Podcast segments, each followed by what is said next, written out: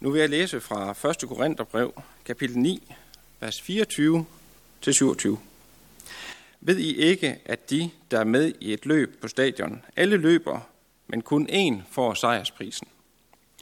Løb sådan, at I vinder den. Men enhver idrætsmand er afholdende i alt. De andre får at få sejrskransen, der visner, men vi får at få en, der ikke visner. Jeg løber derfor ikke hid og did, og jeg er ikke som en bokser, der slår i luften. Jeg er hård ved min krop og tvinger den til at lystre, for at jeg, der har prædiket for andre, ikke selv skal blive forkastet. Og vi skal lytte til øh, en lignelse af Jesus fra Matthæus kapitel 20. For himmeriget ligner en vingårdsejer, der tidligt om morgenen gik ud for at lege arbejdere til sin vingård. Da han var blevet enig med dem om en dagløn på en denar, sendte han dem hen i sin vingård, og ved den tredje time gik han ud og så nogle andre stå ledige på torvet.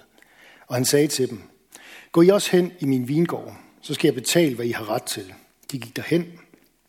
Igen ved den sjette og den niende time gik han ud og gjorde det samme. Ved den elfte time gik han derhen og fandt endnu nogen stående der. Og han spurgte dem, hvorfor har I stået ledige her hele dagen? De svarede ham, fordi ingen har lejet os. Han sagde til dem, gå I også hen i min vingård.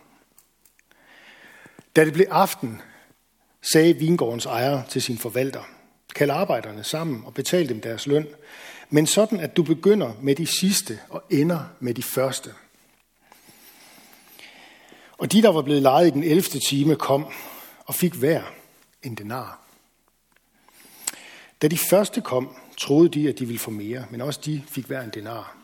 Da de fik den, gav de ondt af sig over for vingårdsejeren og sagde, de sidste der har kun arbejdet en time, og du har stillet dem lige med os, der har båret dagens byrde og hede. Men han sagde til, dem, til en af dem, min ven, jeg gør dig ikke, jeg gør dig ikke uret. Bliver du ikke enig med mig om en denar? Tag det, der er dit og gå. Jeg vil give den sidste her det samme som dig. Eller har jeg ikke lov til at gøre, hvad jeg vil med det, der er mit? Eller er dit øje ondt, fordi jeg er god? Sådan skal de sidste blive de første, og de første de sidste.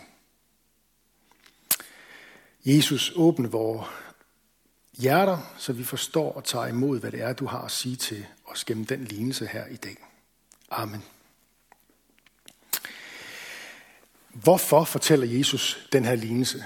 Det er sandsynligvis fordi, at kort forinden, i slutningen af kapitel 19, lige inden her, der øh, har øh, Peter, disciplen Peter, han har ligesom taget ordet og så sagt til Jesus, øh, vi har forladt alt, os disciple, og vi har fulgt dig. Og så siger han, hvad får vi så? Hvad er der, hvad er der i det for os?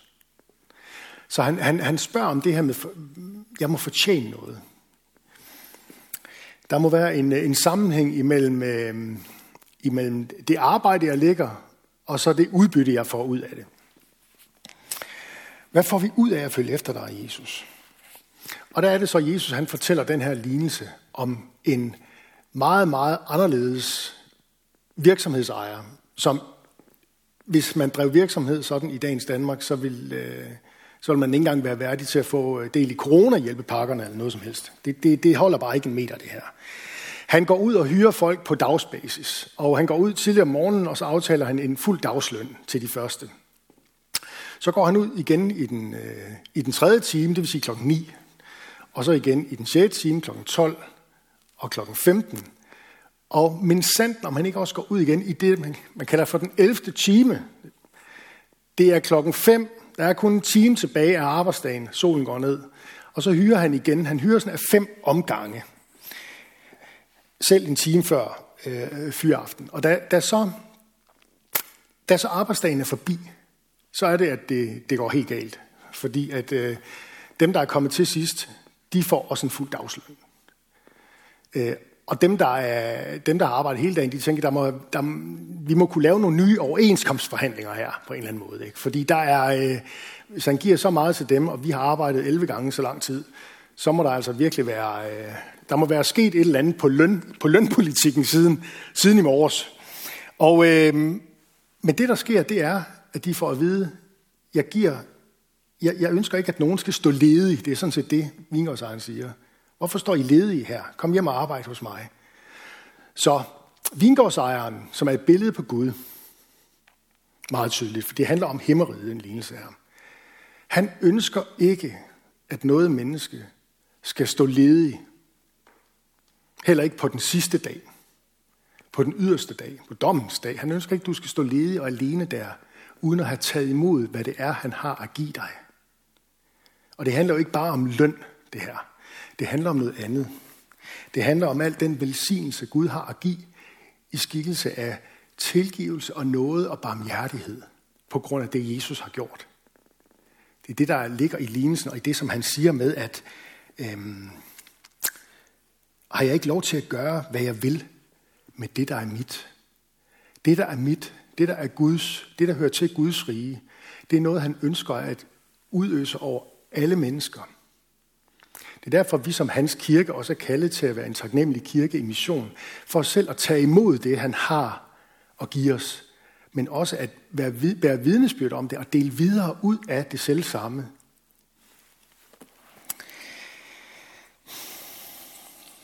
Du kan ikke slå en handel af med Gud. Gud han ønsker ikke for noget menneske, at det, når dagen er slut, eller når dit liv er slut, eller når han holder dom over den her verden, skal stå ledig og alene uden at have taget imod, hvad det er, han har at give. Lignelsen den handler altså ikke om løn, men den er et svar på disciplenes spørgsmål til Jesus, på Peters spørgsmål til Jesus om, hvad får vi så? Hvad er der i det for os?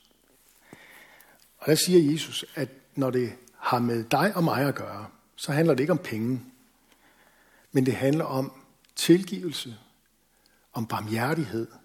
Det handler om, at der er en Gud, som ønsker at give dig af sin rigdom. Og han er ufattelig rig.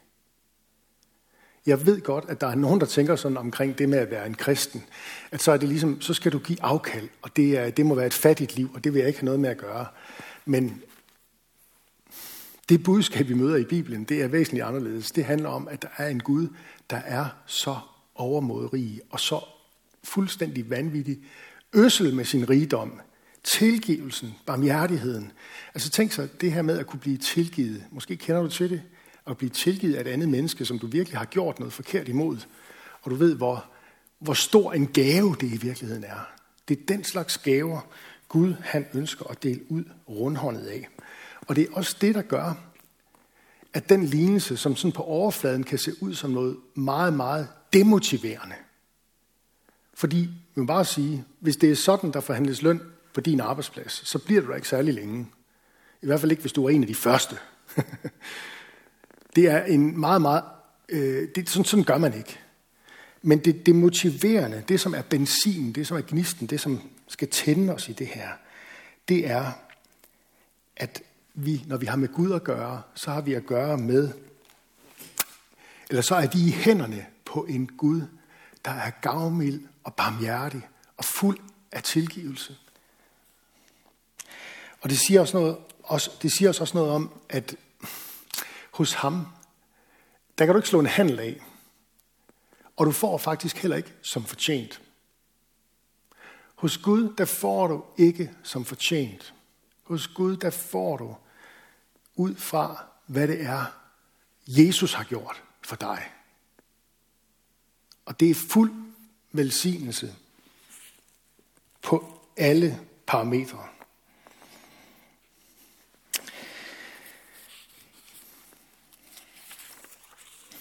Gud han har lov til at gøre, hvad han vil med det, der er hans. Tænk på det også i forbindelse med, når du oplever, næste gang du oplever dåb, eller når du går til nadver igen. Vi er en smule forhindret i det i de her dage her, i disse tider nu her. Men alligevel, tænk over det i mødet med, øh, særligt i mødet med, øh, øh, med dåben og nadveren. Fordi begge dele er koblet helt unikt og på en særlig måde op på Jesus, hvem han er og hvad han har at give os. Det var for at give os del i Guds godhed og barmhjertighed, at Jesus han kom til den her verden og levede det liv, som du og jeg ikke formår at leve. Et liv fuldt ud efter Guds vilje, hvor vi elsker vores næste, hvor vi behandler vores jord godt, og hvor vi tilbærer Gud osv. Alt det her, uden at fejle, det levede Jesus op til som den eneste. Og på trods af det, på trods af at han levede det fuldendte liv, så ender han alligevel på korset. I vores sted. Ikke fordi han selv er skyldig, for han er uskyldig, men han tager vores skyld på sig. Og derfor er du inde ved klimaks i verdenshistorien, når du her i fastetiden, der ligger foran os, bevæger dig langsomt. Vi bevæger os i fællesskab langsomt hen imod påsken, imod hans død opstandelse, som den helt, helt store fest. Og lad os da for alt i verden håbe, at vi kan samles påskedag og synge lovsangen til Gud, og tingene ikke er lukket ned. For Guds rige er jo ikke lukket ned, og har aldrig været det. Guds kirke kan ikke lukkes ned. Guds riges kræfter er i frit spil i den her verden, uanset hvor meget virus og restriktioner, jeg skal komme efter dig, vi løber ind i. Så er Gud ikke magtesløs. Gud er ikke låst. Og Guds evangelium, det er noget, der stadigvæk taler til vores hjerter og ønsker at sætte os fri og give os en ny retning og rejse os op, når vi falder. Tilgive os, når vi synder.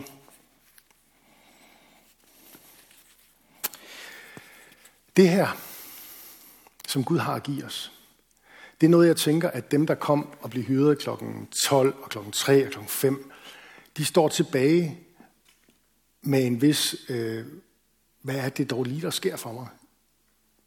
Det var da fantastisk. Og så er de nok gået derfra i virkeligheden med glæde. Men glæden er ikke noget, der kommer automatisk til os. Paulus minder os om et sted i en af sine breve. Glæd jer altid i Herren, siger han. Han siger ikke bare glæd jer, eller glæd jer altid. Han tilføjer det der i Herren. Det er vigtigt, at glæden over Gud, at det er glæden lige præcis over Gud, og det Gud har gjort, det Jesus har gjort for os. Der er benzinen, der er drivkraften i vores liv, i vores øh, omgang med hinanden som kristen, som kristen menighed. At glæde sig i Herren, det er at øve sig i. Og det er en livslang øvelse, vi taler om her, at glæde sig i Herren. Det er en livslang øvelse i at tage imod alle gode gaver fra ham. Fra ham, som har skabt alting. Det er at tage imod hans gavmilde gaver med taknemmelighed. Og øve sig i det her med, at både hverdagstingene og så de store åndelige ting, det er noget, der kommer fra Gud. Alle de almindelige hverdagsting. God mad, godt selskab, god samtale. Skøn musik, en smuk solopgang. Jeg håber, at du har del i noget af det her, selvom et tæppet, coronatæppet, stadigvæk ligger over os. Men altså alle de her hverdagsting, som kan løfte os op og glæde os, det er for en kristen rent faktisk en del af glæden over Herren. For det er noget, Gud har skabt. Den smukke solopgang. Dine venner, din familie, dit helbred, musikken, den gode samtale. Et godt stykke håndværk. Du kan selv fortsætte listen. Det er noget, der kommer fra Gud af. At glæde sig over de ting, det er faktisk at ære Jesus. Og så er der så glæden, den særlige glæde over, over de ting, der skal bestå for evigt og har med Guds rige at gøre, fællesskabet med Gud og Guds børn og paradiset, som han vil genoprette øh, ved tidens ende, og det varer forhåbentlig ikke så længe, inden det sker. Lad os øh, takke og glæde os over det. Lad os bede sammen. Gud, vi takker dig, fordi vi hos dig er i hænderne på en fuldstændig formidabel og enestående gavmild Gud, der ikke ønsker, at nogen af os, der ikke ønsker, at noget menneske skal stå ledig og alene. Men du kommer til os tidligt i livet, eller midt i livet, eller i slutningen af livet. Og så siger du, kom, jeg har noget at give jer. Jeg har noget at give dig. Jeg giver dig min tilgivelse, noget og barmhjertighed. Gud, vi beder om, at den glæde, der følger med der, må blive til benzin og drivkraft for os. Så vi glæder os over, over dig og over din frelse. Vi glæder os altid i Herren. Vi takker dig for det fællesskab, du har sat os ind i. Vi takker dig, fordi vi kan i hvert fald normalt mødes i fuldstændig frihed og tilbe dig. Og vi øh, ser frem til, at øh, coronatogen letter, og at vi kan øh, tilbede dig i fællesskab, lytte til øh, sangen og lovsangen fra vores sidemand. Og vi beder om, at du fortsat vil udruste os med nådegaver til fælles gavn og opbyggelse. Vi beder for menighedens børn, både de fødte og de ufødte. Beskærm du dem og lad dem få lov at vokse op i tro på dig. Vi beder for menighedens konfirmander og unge. Lad dem vokse i tillid til dig. Lad dem øh, holde modet op i den her tid, hvor de er meget bundet til deres eget selskab og skærmen osv. Vi beder dig for øh, ægteskaberne og for de, som lever alene. Giv os din kraft over vores liv og vores samliv. Så beder vi om, at du vil være nær hos alle, der er ramt af sorg, sygdom og lidelse. Giv os mod til at være til stede og visdom til at lindre smerten hos hinanden. Vi beder for skærn by og omegn om, at du, Jesus, må blive kendt, troet, elsket og efterfuldt. Vi beder for Nils Jørgen Fogh, menighedens vejleder. Velsign ham i hans tjeneste. Og lad os være stille et øjeblik og være især bede en bøn for en situation eller et menneske, der har brug for Guds hjælp. En, du lægger på vores hjerte, som vi kan lægge frem for dig, og måske give et telefonopkald senere.